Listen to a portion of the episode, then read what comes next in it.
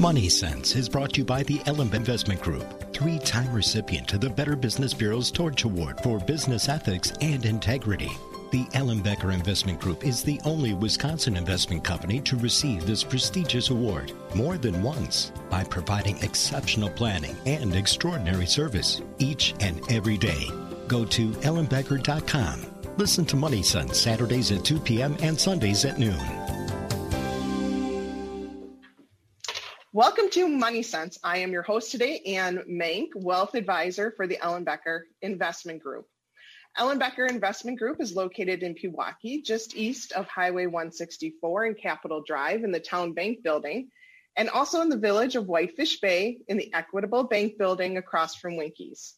We also service clients in Bonita Springs, Florida. For more information, visit ellenbecker.com. And you can also call us at 262 691 3200. Today, my guest is Rachel LaMantia. She is the owner of Masterpiece Bookkeeping, and she is really our go to when it comes to small business accounting. She has, well, I don't want to say a ton of years experience, I won't give mm-hmm. that away, but she has quite a few years experience in the accounting world. Um, we love to have her on the show because she is just so easy to talk to and just a wealth of information. So she was previously on the show earlier in 2020, that was, uh, to talk about some of the stimulus packages that were coming out. How does that affect small businesses? So, Rachel, why don't you introduce yourself a little bit, give us a little bit of background on what you do and what your business does? And then why don't we just kind of dive into what's happening in the world of the stimulus that small businesses are getting from the government at this point. Right. Well, thanks so much for that sweet introduction. I appreciate it. I love doing stuff like this and talking and helping um, small business owners. So very cool. Um, but yeah, like you said, my name is Rachel LaMantia. I own Masterpiece Bookkeeping, and we work with small businesses on their um, accounting and finances. So very full service and a very, we take a very proactive approach and try to make it as easy as we can for our clients. Like some of our clients never log into QuickBooks if they don't want to, um, which they love. And, then if they also want more support or what, like we do everything, but then if they also want more support around like, how can you use your numbers to grow your business or make better decisions about your business? I love having those conversations with clients too. And so what made you start this business in the first place? Like really what made you decide, okay, I'm to I'm to jump into this area and do something that's a little bit different than maybe what you're seeing in the marketplace? Sure. Well, I before this, I owned another business with my dad and um at that business is where I fell in love with entrepreneurship and you know the american dream and small business owners are such cool people because they took this leap to take another path and try and change their lives and their family tree and help other people by starting this small business and they employ people and they're just so vital to our communities so i love small business um, and bookkeeping is something i'm just really good at um, and so I felt like it was just a perfect combination of skill and passion. Like I can bring something to small businesses that's vital for what they do. And most people either don't know how to do it, they've never been taught, or they don't like doing it, or both. So there's a natural market there. And, you know, in the bookkeeping industry, there's a lot of, you know, people who are just data enterers who like say they're bookkeepers and do freelance work on the side and don't really know the ins and outs and then there's also accounting firms where it's not their focus so they're not set up to do that piece really well. So having a bookkeeping company where that's what we do and that's the only thing we do i thought was going to be a really cool value add out there that is not an option for a lot of people because there's not a lot of other companies like ours Mm-hmm.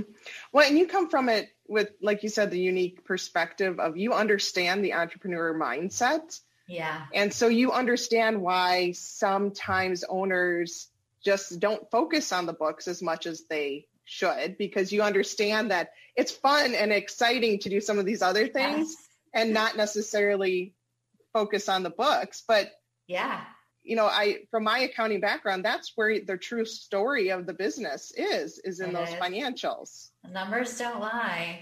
Right. They and can they if you put them in wrong. But right. um, yeah, that's I mean, that's where you can really gain and honestly, that's your finances is what helps build a successful business by building a profitable business it ties back to your why and why you started the business. You if you start a business you obviously have some financial dreams. You want it to at least support you and probably more. So paying attention to your finances helps you personally because it ties back to your dream the dream that you had when you started your business. And it also helps you build a solid business so that you can keep going and like you can weather storms like this mm-hmm. pandemic and things that have mm-hmm. happened. If you have a solid financial business and you have a cushion and you're profitable, you can stand to weather some bumps along the way a little bit better. Right. And I think a lot of individuals too, as the stimulus packages were coming out, I mean, a lot of that was data driven on how much they could mm-hmm. qualify for, right. how they would have to pay it back later. Yes. Um, so why don't you just give a really brief update on what was originally kind of put out there, and then we'll go for a break, and then we'll talk about how it has changed recently and yeah. what we're doing at this year end because this is all new. So and it keeps changing. So. I know. right? So what originally was done? So, you know, we had the pandemic, the economy was shutting down. And then the government stepped in and offered some, well, it was multiple steps during the year. So, yeah. what really was happening? What did small businesses have the opportunity to have? Absolutely. So last spring, um, the first major stimulus was called the CARES Act. And for small businesses, the major part of that was the PPP loan or the Paycheck Protection Loan and it's a forgivable loan. So it starts out as a loan, and then once you spend the money, you have to apply for forgiveness. And so it essentially then turns into a grant, mm. if you want to call it that. And you can apply any business that um, I think you had to be under a certain, you know, number of employees mm-hmm. and and whatnot. You can apply for it, and it's 2.5 times a monthly payroll. So you essentially get the funds to keep your people employed for a couple months while, you know, people were trying to figure out the pandemic. So that program actually you can still apply for that first round of PPP today. It's it's still an open hmm. program if you didn't get that initially. But that was the main thing for small businesses. There was also the EIDL which is the um, the loan program through the SBA, and that you know that's the economic disaster loan, and that's been a program for a long time, but obviously right now it's been more heavily used. So you can do that, and in conjunction with that, there was also what's called an advance, which is a grant. It was up to ten thousand dollars one time, like no strings. You got the money, um, which was kind of a quick infusion of cash for a lot of a lot of businesses. So those are the main things. There was also some other things like you could defer your payroll taxes and mm-hmm. um, a lot more on the individual side, unemployment and stimulus and all of that. But those are those are the highlights. Well, and even as you were talking, it just like businesses needed to know what their payroll was. Yes. So I can just imagine that having somebody you as like you as a partner made that transition easier for them because yeah. they knew their numbers, so they knew how much they could apply for quickly. Yes. Yeah. And being able to, even for the loans, if you need to provide financial statements or mm-hmm. any type of loan, you usually need to have information at your fingertips. So that's important.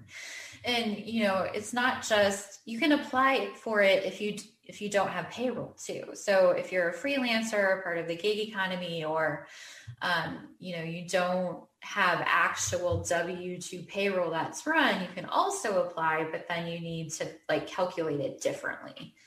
Just so people are aware, like you can still get it if you're not on payroll or you're a solopreneur. Was there some talk at the very beginning that some of this was for, forgivable and some was not? Was there, for some reason, I was thinking that there was a bit of a confusion on what individuals might have to pay back versus not. Did you run into that or did you have any clients like that? Yeah. Well, there's a lot, there's a lot of confusion out there. So there's rules about how you have to spend the money. So you have to spend it on what's called forgivable expenses. So payroll, rent, and a certain percentage of it had to be on payroll so that the hmm. intent of the program remained intact, which was to help you pay your people. Um, so if you didn't meet those benchmarks, then they the whole loan might not be forgivable. So you do have to follow the rules. And then originally they also had a provision in there where if you got that advance we were talking about earlier, the mm-hmm. EIDL advance, they deduct that from the forgivable amount of your PPP that went away, thankfully, with the latest act late last year. But that was an initial um, provision for that. And also, that's a good point. So, if you apply for PPP forgiveness early and had that ad- advance deducted, you should go back to your bank and see if you can get it refunded. Because I've heard of banks doing that in some cases, if that because of the updated law. Oh, that's a great point. yeah, I had one person I talked to. I'm like, you should go ask your bank, and she's like, yeah, I got my ten thousand dollars back that she had to pay. So, wow. So, from a small business perspective, like, where does that show up in their financials? Like, how do you even record something like this? So, there's a lot of debate about that in the accounting community. Um, well, so PPP loan, while it's still a loan, is a loan it's on your balance sheet as a loan as if you know you owe it and you have to pay it back even though we're considering it with reasonable confidence that it's going to be forgiven. It's still a loan until it's actually forgiven.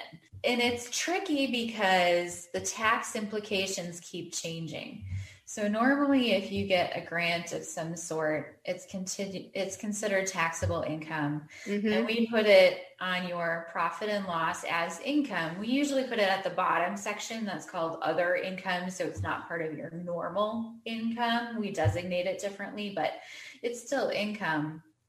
In this case, the tax implications keep changing. Is it taxable? Are my expenses deductible? All of that stuff has gone through a couple different morphs and it's actually right now it's different on the federal level than it is on some state levels. So it's it's kind of muddy. Well that's what you're there to help them through. Well why don't we take a really quick break and then when we come back let's talk about how businesses can either based on what we're seeing right now how do we record it right now? What are some things that might change there's been some new acts that are in the works or have been, you know, mm-hmm. coming out slowly. And so let's talk about that in just a moment.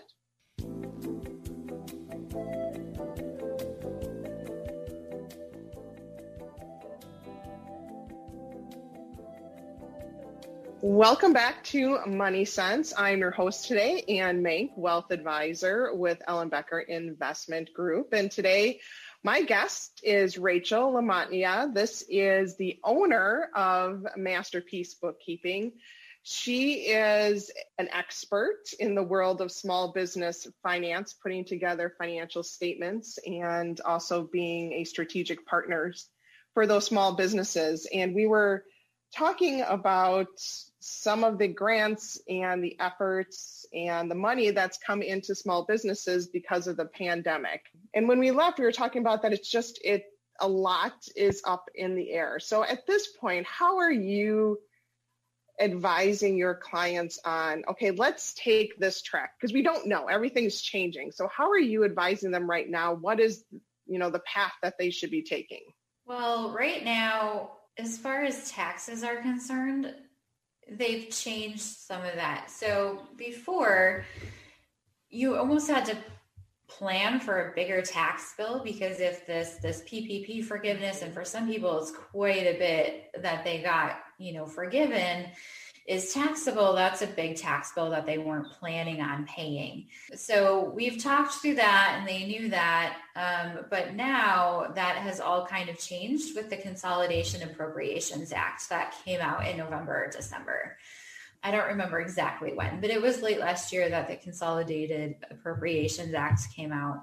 And they basically said, we're taking away the um, taxable implications of it. So it used to be that your PPP forgiveness, you couldn't deduct those expenses, essentially making it taxable. So, you know, if you got a $100,000 PPP loan, you'd have to pay as mm. income, you'd have to pay taxes on it. And they took that away. Um, they also made the EIDL advance that we talked about earlier, they took away that from taxable income as well. So they fixed a lot of that, and that's going to be a lot easier for tax burden on small businesses. Um, the sticky part of that, though, is that that's the federal level. So on a state level, they haven't all done the same thing. Mm. Um, for example, here in Wisconsin, according to the Department of Revenue website, as we're talking today, they are not following the same rules, and you still have to, you know, it, it still essentially results in taxable income in Wisconsin. Now, there are proposals, there are people lobbying that. There are some legislative proposals on the board. As I understand it, nothing is passed as of right now, but they're trying to figure it out. So I guess the advice would be when you're filing your taxes, ask your tax preparer if maybe it makes sense to hold off until mm-hmm. we know if it's actually taxable in Wisconsin or not, or whatever state you're in. Um, if it's up in the air and it might change, that would change it favorably for you. You might want to wait a little bit longer to do your taxes than you normally would. Because for a small business, when do they have to file and when can they extend to?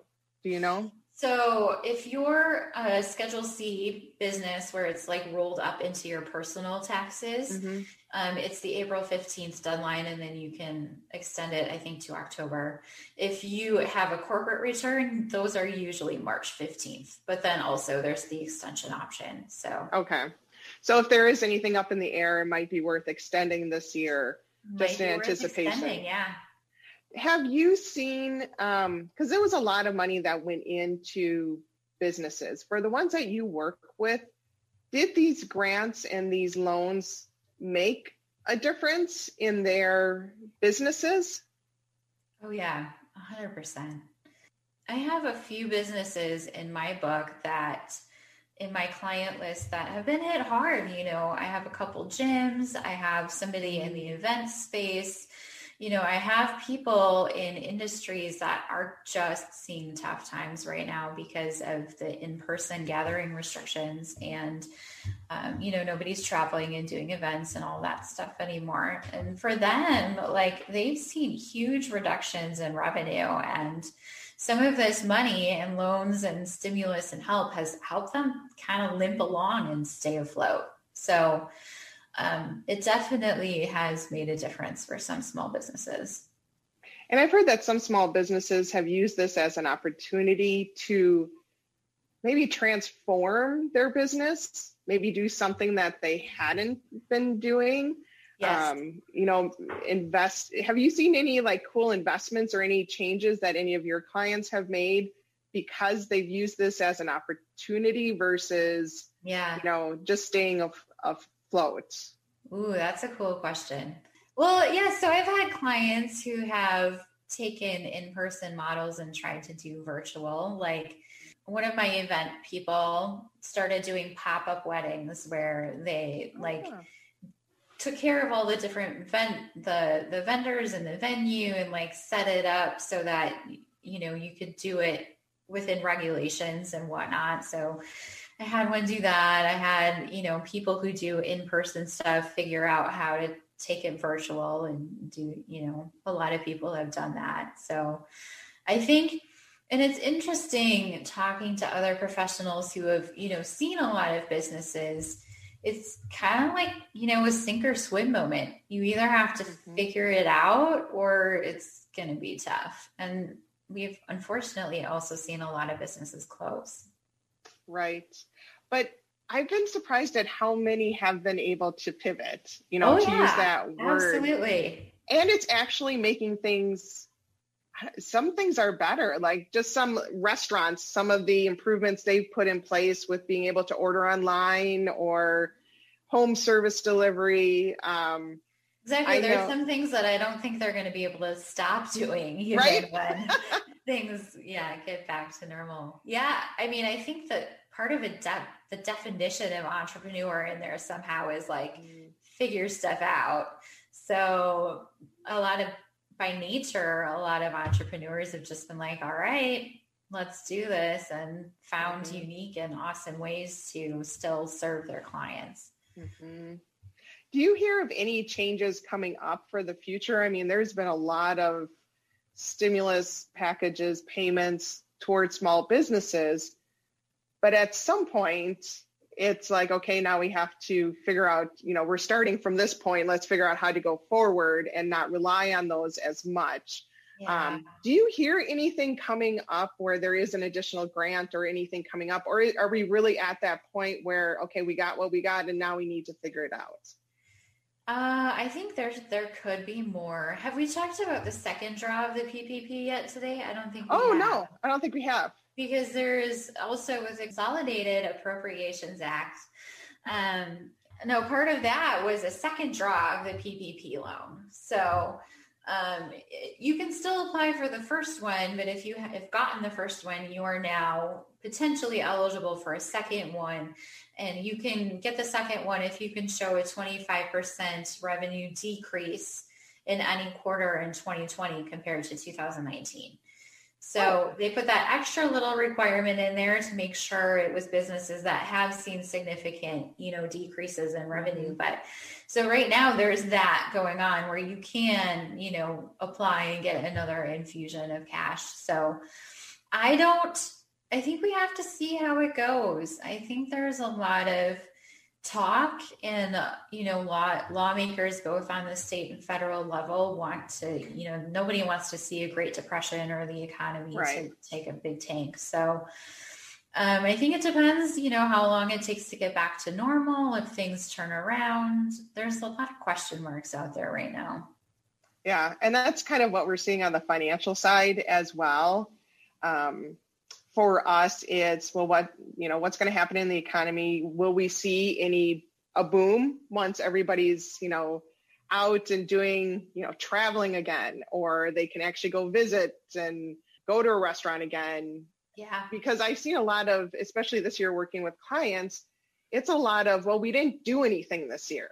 So we actually saved money. So this year was a lot of you know oh, savings yeah, got boosted. Yeah so if they, if they were lucky enough to continue working where they were working or they were able to kind of maintain their income level because everyone's working from home they're not using their car as much because they can't travel they're not spending so really the only place that i've seen people spend is they're remodeling their kitchen or their oh, basement. Yeah. Contractors are going crazy right now. Oh That's my gosh, true. yes, yeah. they are. yep. And we just talked to um, a real estate expert, and he was saying that you know this spring really might be a boom in real estate because everybody's been sitting in their home for a year, and they see it as an opportunity to finally, okay, I'm I'm sick of staring I'm, at these walls. I'm ready to move. I'm ready to well, move now. Yeah, the, the market has remained a seller's market for quite a long time, and, and the prices are still high. So mm-hmm. um, it really it really will be interesting to see how that all plays out. I mean, I think you're right because you know the people who are still solid financially and haven't lost jobs you know, it might be an easy recovery for the mm-hmm. economy or faster than we're anticipating, but it's hard to yeah. say. But definitely different than what last yes. year at this time was, that's for sure. yes, for sure. Well, why don't we take a really quick break? When we come back, um, you know, a lot of what we were talking about really depended on good, strong financials. And so what are good, strong financials? How do individuals make sure they're strong? How do they work with partners? So we'll talk about that when we come right back.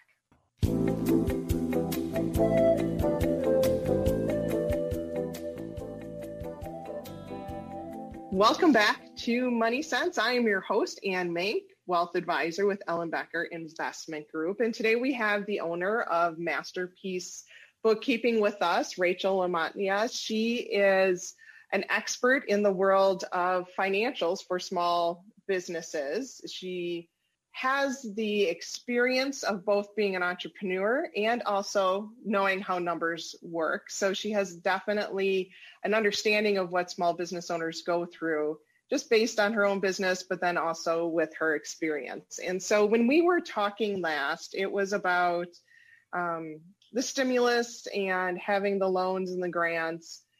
And it keeps coming back to good financials because you do have to show your payroll. You do have to show what your revenue was in 19 versus 20. You know, how does a small business actually have good financials? Like that's usually the last thing on an entrepreneur's mind is to look at the book. So what are some things that they need to do or make sure that their financials are showing or even what's the mindset they should have when looking yes. at their financials? Good questions. And you're right. A lot of people just leave it to the last minute. I just talked to my friend yesterday, a friend of mine who said, Yeah, I spent four hours over the weekend, like going back through all of 2020 and trying to get my expenses in line. So it's real. Um, it's so, so, so easy to put it on the back burner because you're running your business. You have so many other things to do. Um, but it really should be a priority and you should you know you should pay attention to your finances because it tells you things about your business you don't get anywhere else. Knowing you know your revenue and seeing it in black and white and how it's grown and looking at the profit numbers and where your expenses are trending. Because um, a lot of times you don't know how much you've spent until you look at it and think it was that number right? So i think just you know, realizing that it's important and then also realizing that it might be scary because finances are scary to a lot of people because they haven't been taught about it. They don't know. And that's okay. Like you're not alone. Every small business owner has blind spots that they weren't trained in, they don't know. Mm-hmm. Mine was HR. I've had to hire a lot of people to help me with my hiring process and things like that. So, you know, just realize that, know that it's important, that it's okay to ask for help and get help and, you know, figure it out. You can, there are resources out there and you're not alone. So, where does someone start on their financials? Because if they're just not comfortable at all, where should they start? Or where's something that, you know, if you had to pick one area for them to focus or two areas for them to focus on, because sometimes it's overwhelming. Like I have a I have a P and L. What's a P and L? Like it's always a loss. There's no profit. Like what am I looking at? Where should they start, or what should their focus be on? Yeah, I think I think the biggest thing is to focus on is building a profit margin and making sure like your expenses aren't exceeding your revenue. Um, that building a profitable business is the best thing you can do for your business because it gives it that solid foundation. It proves that your model works and that you know you can exist for a long time. You can't keep operating if you're spending more than you're making. Like it just just doesn't work like that. Mm-hmm. Um, so focusing on profit is like the best thing that you can do for your business. Um, from a mechanical standpoint or like the functionality of it, um, if you're just starting your business or you're like a freelancer or have a side gig, um, the most important thing you can do is start treating your business like a business and not a hobby or a side gig. So open a separate bank account for your business and everything for that business or that side gig goes through that bank account. All of the income goes in there all of the expenses go through there. Don't try and mix it up with your personal stuff because that makes it so super hard to um, figure it all out at the end of the year or yeah you should really be paying attention to it more often than at the end of the at year. the end of the year. Every month is great. You know, set aside a half an hour to like look through things. If you have somebody helping you, that's even better because they can help you learn how to read financials and um, go through it and give you, you know, strategy and support. But yeah.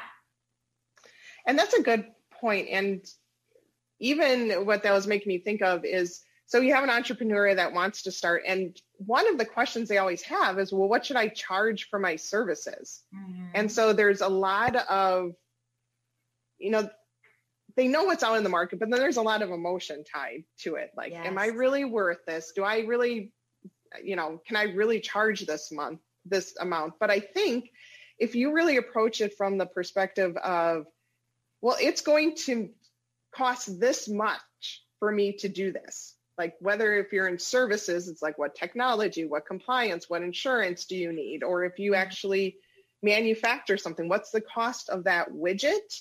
Yeah. To start from that perspective, because that's the beauty of accounting is that it is black and white and numbers. Like it is what it is. It is. And so if and you know what this price is, well then you don't have to worry about it. Do you are you providing enough value because you know what your expense side is? You know your expense side. Um yeah, absolutely. And pricing is a journey for a lot of people. Mm-hmm. Like you trial and error and you futz with it and you and you figure it out along the way. There are a couple blind spots there, though. And the biggest one is that when business owners are first starting out, they don't often think of their time in that equation. Mm, because when you're starting out, um, a lot of business owners don't pay themselves. And um, and often like don't pay themselves for quite a while. And I would challenge any of you out there who aren't paying yourselves or aren't paying yourselves enough or aren't paying yourself regularly that should be a major goal of your business because your business isn't profitable unless you know you're mm-hmm. you're being compensated for your time because otherwise you know you're giving your time away for free so think about your time too and um, build that in a lot of times overhead people don't think about like you should always add another cushion on for unexpected things that you're not sure about so there's like per job costs and then things that are just general, like the insurance and all of that. But mm-hmm. yeah, pricing pricing is a tricky one. And, you know, don't be afraid to um, play with it and and try a couple different models on for size and think outside the box.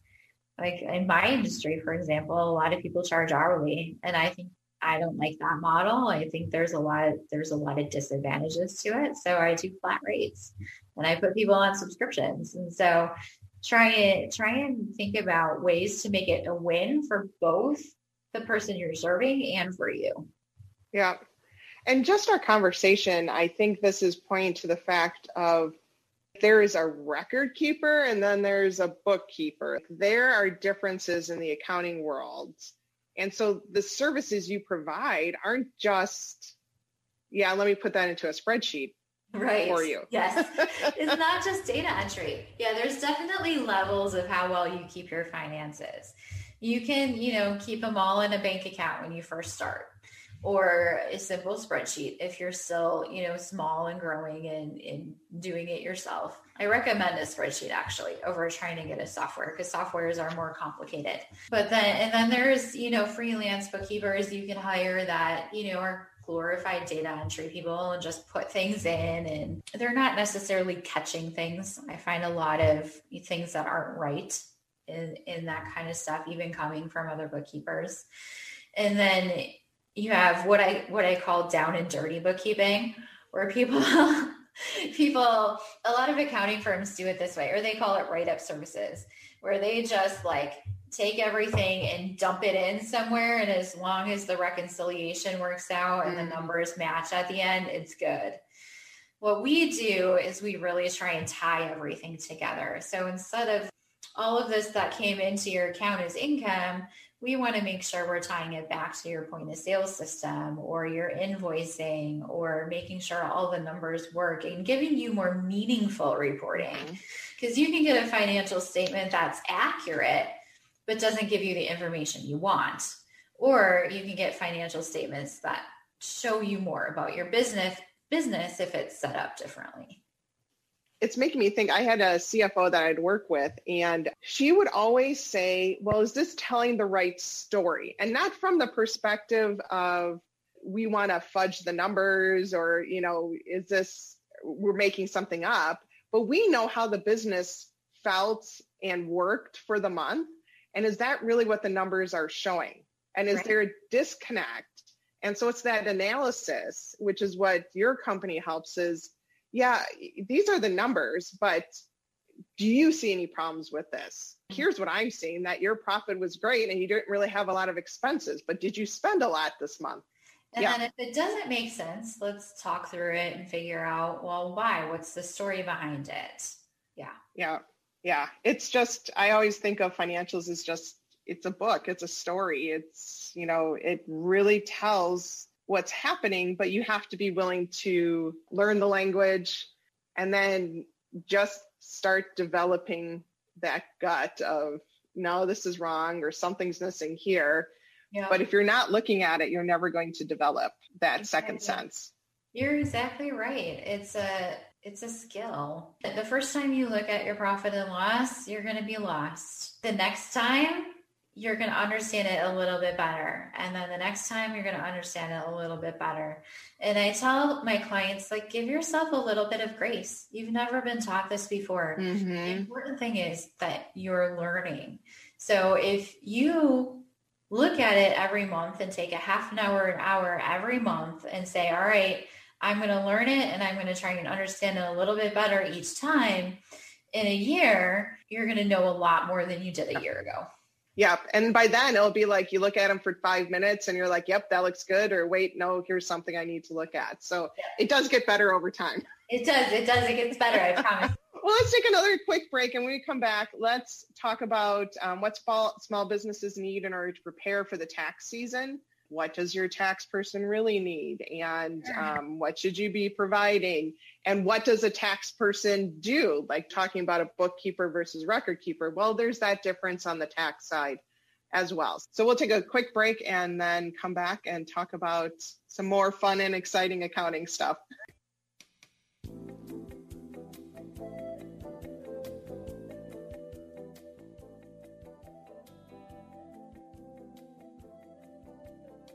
Welcome back to Money Sense. I am Anne Mank, wealth advisor with Ellenbecker Investment Group.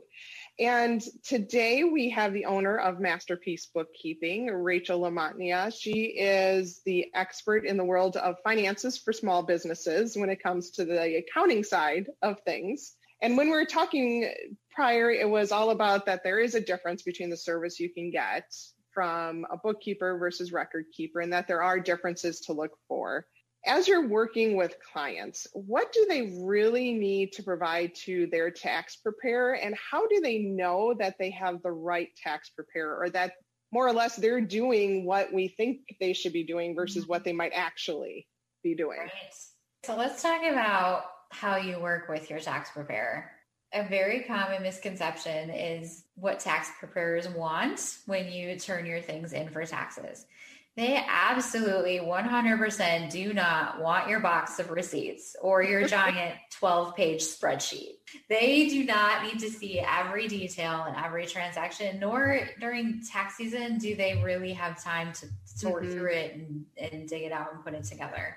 When you hire somebody to do your taxes, they want you to hand them re- the nice, neat little reports like the balance sheet and the profit and loss and some notes um, you, you might have a mileage log and some other things like that, but they want the summary. They're not, they don't want to add things up for you. You're just going to pay them a lot of money to do a lot of that stuff. Um, and they, and a lot of them won't even do it. They'll send it back mm-hmm. to you and mm-hmm. say, mm, no. So to make their job easier and be able to give them, you know, more ability to help you and look for other higher level things uh, like actual tax deductions and things you want to have it together for them. You want to have all the categories added up. You want you want to hand them a nice nice neat little report. Um, and so when you hand them that report they have the totals right they don't have all the detail that you put into it. So another misconception i see a lot is that people expect their tax preparer is going to tell them if they did something wrong or if they're trying to deduct things they shouldn't deduct or if they're missing deductions. And that's just usually not true because they don't have the detail. They can't see if you snuck something in there that shouldn't be in there the good ones will like make sure if you're using an accounting software that you've done your reconciliations and that the balance sheet looks right and that in general everything seems to be in the right place um, they don't all even do that. So just know that when you turn something into your accountant, you're responsible for what's in those reports. And you, you are usually signing something saying that too mm-hmm. like when you sign that engagement letter that your accountant sends you're saying like i'm for, for providing complete information right? So i think a lot of people who try and do it themselves think that the accountant is giving that level of support but that's not the service that they've hired them to do. Does that make yeah. sense? It does and um, we saw that as a missing in the tax preparer because we would meet with clients and say, why don't you have your tax preparer see how much you can convert this year? Or as a small business owner, how much can you add to your retirement plan this year? And what we were noticing is first, the accountant is not looking for that unless you're asking them to look for that. And second, we're always asking the question during tax time when they have like zero time to exactly, look at something yeah. like that. so one of the things we do a little bit different for our clients who use our tax department is we have a strategy session in the middle of the year and then we have them prepare their taxes. So right now our tax group is pretty much they're off limits unless it's something significant we need to look at because yeah. they're focused on taxes. That's brilliant. But they also have the benefit of I've met with the client in the middle of the year, so I know what to look for. I know if something seems off. I know I have to do this calculation right now. And we think that has worked really good for our individual clients. And so that's, I think, what I would recommend as well for anybody who's a small business is have a strategy session with your tax preparer outside of tax time. Yes, yes, absolutely. And that's uh, that's another misconception I see is people think, well, they're doing my taxes. They'll just tell me if they see opportunities or things you can do differently. And like, not always. That's not the service you hired them to do. You hired them to prepare your taxes.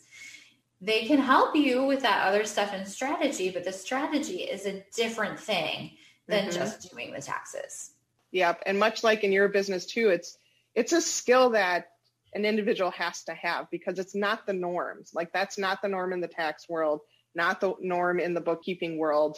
Um, to have somebody to, to will sit there with you, take a step back, and say, "How can we make this better?" But in my perspective, if you have the right financials, that's where you could really enhance your return. Because, like we saw this year, if you knew your payroll and you knew your balance sheet and your revenue, you were able to get more of that loan or it was easier to get. Yes. And the same with taxes. Like if we have the right tax strategy in place, we might be able to save 10% just by keeping you in the right tax bracket. Yeah. But it takes effort, it takes a strategy. It's not just something that can happen, you know, in the 30 minutes that your tax preparer is putting together your return. Right, exactly. It, ta- it takes an it takes an extra step, and I encourage small business owners to do that. Like, find a tax preparer that you like, that you're comfortable with, that you know you communicate well with, and that you trust, mm-hmm. and have those conversations about it. Because yeah, and especially you know if you're working with somebody like us, you have a good data to make decisions based mm-hmm. off of. You're not you're not always chasing like, well, is this right or not? The question right. changes from is this right or not to okay, now what can we do? Right, exactly. And that's where growth happens, you know, 10 times yes. over versus always struggling month to month.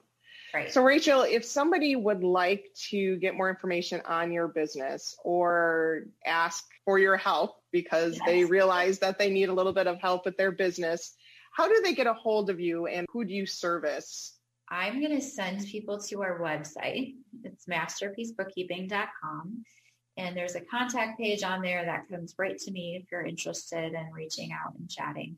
And there's a lot of like our service page is pretty good too. It goes through, you know, our process and what we do. So we start with cleanup jobs. So if your 2020 is kind of a mess and you want help getting it ready for your taxes, we can do that. And then we go into kind of a, you know, the monthly service where we keep up with everything on a monthly basis.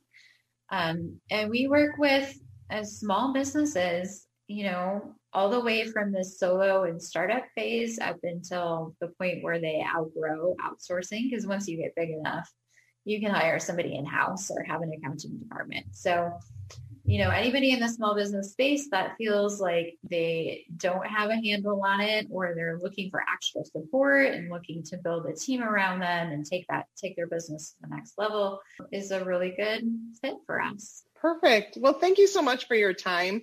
today. This has been a lot of good information. We talked about quite the gamut of Yes, topics today. But I just want to make sure our listeners got, you know, little nuggets. Um, they can definitely reach out to us or to you at masterpiecebookkeeping.com if they need to. Thank you so much for being on our show. Thanks for having me, and it's always so much fun to talk with you. Just for our listeners, remember that Money Sense airs on Saturdays from 2 to 3 p.m. and on Sundays from noon until 1 p.m. If you like today's show and want to know more, please visit ellenbecker.com or call us at 262-691-3200. As always, I hope that I have made a difference in your personal and financial well-being. Remember, before we plan, before we advise, before we invest, we always listen.